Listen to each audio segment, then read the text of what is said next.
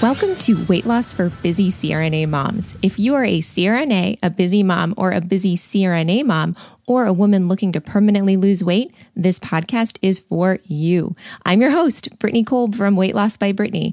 I'm a busy CRNA, mom, and certified life and weight loss coach. And like you, I not so long ago struggled to lose the weight and keep it off. But once I shifted my mindset and learned how I could use my brain to reach my weight loss goals, everything changed. I was able to lose 40 pounds and knew I had to share the secret with others. I'm here to help you achieve your permanent weight loss goals by uncovering what might be holding you back. Let's get started. Hey guys. Okay, I'm so glad you're here today. Um, if you guys are new to this podcast, welcome. I'm so glad you're here. And if you're not new, hello again. I'm so glad you're here. And thank you for joining me today. Um, I wanted to briefly apologize about uh, the technical and sound issues for the first 11 podcasts. I like to use the phrase I am learning. Uh, this is new for me, but it came to my attention that when listening to it in like on the radio or in your headphones or something that there were like drastic differences in the sound. So I think I have those worked out. Thank you so much for bearing with me and I am sorry if I blew out your eardrums. So anyway, okay. Today, we are going to talk about discomfort. And it's something that I work on with so many of my clients, mostly because if you think about it this way, a lot of us have weight on our bodies that we don't really want to have there because we don't want to feel a certain discomfort. Okay, so bear with me. Um, this discomfort can come in many forms. Okay, for example, like let's just take like anesthesia examples. Like we don't want to feel sad after our patients just got a crappy uh, pathology result on their EUS and so, in order not to feel sad, we eat to d- avoid that discomfort. And of course, feeling sad about that is totally normal. Um, but we don't want to feel that negative emotion. And so we buffer it out with uh, food. We don't want to feel like we are missing out at like a work party or something. And so, in order to avoid feeling that missing out, we decide to eat instead. Or we don't want to feel different um, going out to eat with our friends and having like a bread basket be passed around and like politely declining. Um, so we eat to avoid feeling different from everybody else. Or, you know, another situation, like we don't want to feel guilty. Like someone brings in food to share out of like the goodness and loving nature of their heart, and they expect you to enjoy it as well and you don't want to feel guilty not, you know, you know, enjoying the food they brought in. So you eat to avoid that discomfort. I mean, this comes in in so many ways, but those are just some examples from like an anesthesia standpoint, right? So if you think about or really any standpoint, if you think about it, like we don't want to feel lonely, we don't want to feel bored, we don't want to feel tired. So we eat to avoid those feelings. We don't want to feel stressed. We don't want to feel anxious, right? So we eat to avoid these feelings. And when honestly, when I think of the 40 extra pounds I had on my body as discomfort, I didn't want to feel, it totally, it just something just clicked with me. I was like, oh my gosh, this is this weight that I had was all temporary discomfort you know, I didn't want to feel. And so when I didn't want to feel that what like that discomfort, I did what I did best. I ate. And it alleviated discomfort, the discomfort temporarily, right? But at the net negative cost of having more weight on my body, more energy on my body than I really wanted. And it's not like eating actually solved for any of the problems, right? Or it didn't really, it temporarily relieved the discomfort. But then what ended up happening was is instead of feeling not wanting to feel guilty eating something someone brought in to share with me, I then felt guilty for eating something I really didn't want. Instead of feeling like I was missing out on like the bread, you know, and and not feeling that missing out feeling, instead I was missing out on being able to comfortably fit in my clothes. Right? It's so interesting, right? So, my challenge to you is what if you could learn to feel the discomfort, feel the emotion, process it all the way through?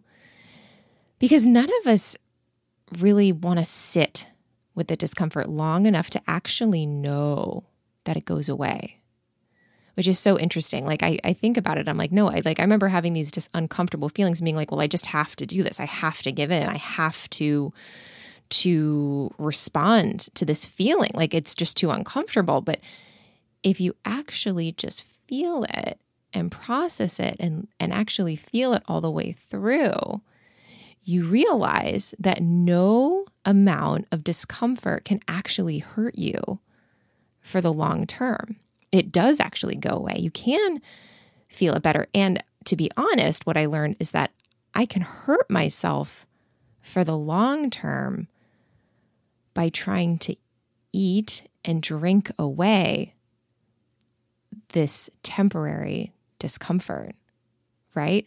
I'm going to repeat that one more time. I can hurt myself for the long term by trying to eat and drink away discomfort by temporarily, you know, trying to buffer it with food and alcohol. So it's super interesting, right? So this totally goes against all of the conditioning our brain is trying to encourage us to do, right? Our brain, our primitive brains especially, they want to increase pleasure, decrease pain, and increase the efficiency of doing this. So it goes completely against what we are wired to do as humans. It also goes completely against what we're taught in society. You know, we're taught we should feel no pain, we should feel no discomfort.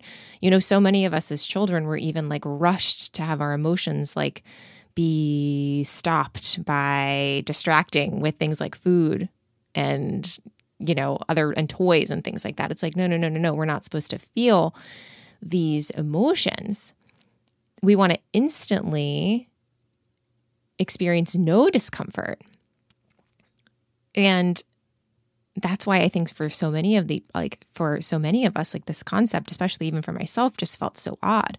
Discomfort experience discomfort. What? Embrace discomfort. I will actually lose weight and be, get this, more comfortable in my body, more comfortable in my clothes, more comfortable running around with my kids, more comfortable navigating the OR, more comfortable like bending down and trying to empty out a Foley bag, more p- comfortable pushing a stretcher, right? More comfortable like in general, if I am just willing to experience temporary discomfort for the long term comfort that I really, really desire. It's pretty wild, right? It's, it's nuts to think about it this way. So, in coaching, what I help people do is learn to feel the discomfort together, hand in hand we look at the things that create the emotions in your body that we don't want to feel. We practice feeling them all the way through. I teach you that any temporary discomfort is not as bad as you actually think it'll be, and that you can feel it. You can feel anything. And you can feel all the things that you didn't really want to feel before. And you can do that and feel any emotion. And then I teach you how to talk to and support yourself and think and feel while you embrace this discomfort.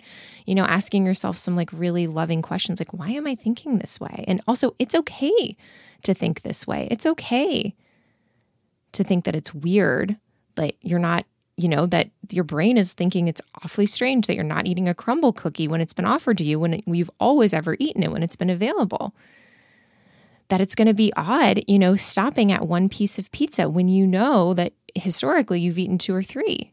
Like it's going to be strange for sure. And it's going to feel odd to approach food a little bit differently. But then something like miraculous happens. And as the discomfort continues to come, it gets easier. And then pretty soon, it starts to not come at all. And it's at that point that it feels more comfortable. It gets easier. It gets easier for you to make different choices for yourself.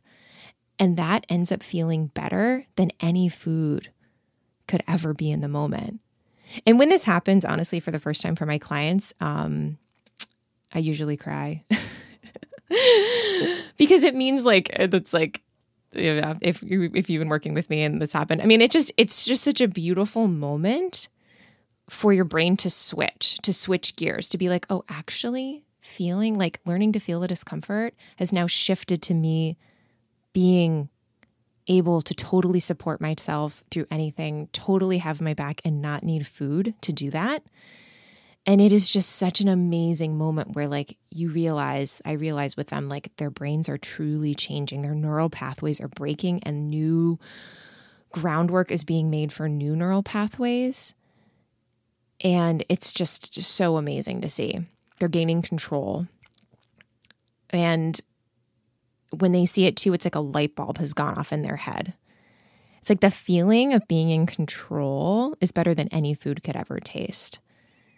It's just such a, it's just, it's amazing to think like you can be, it can be more comfortable to make good choices for yourself out of love. So eventually, the discomfort is reversed, and the pain you experienced before feeling, that emotion is now traded for the pleasure of knowing what it's like to know that you have your own back, to know how to support yourself through any emotion, not needing anything external to solve for it. And that is the true freedom. That is the true control. That, in and of itself, is the best feeling in the world. Absolutely. And I'm going to tell you guys something like this process takes time, it's not automatic, which is why I work with people for six months. Okay.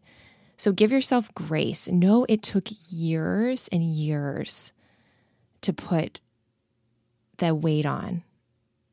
And we have hundreds of thoughts that we have to unwind and feelings we have to get comfortable with and work through. Okay.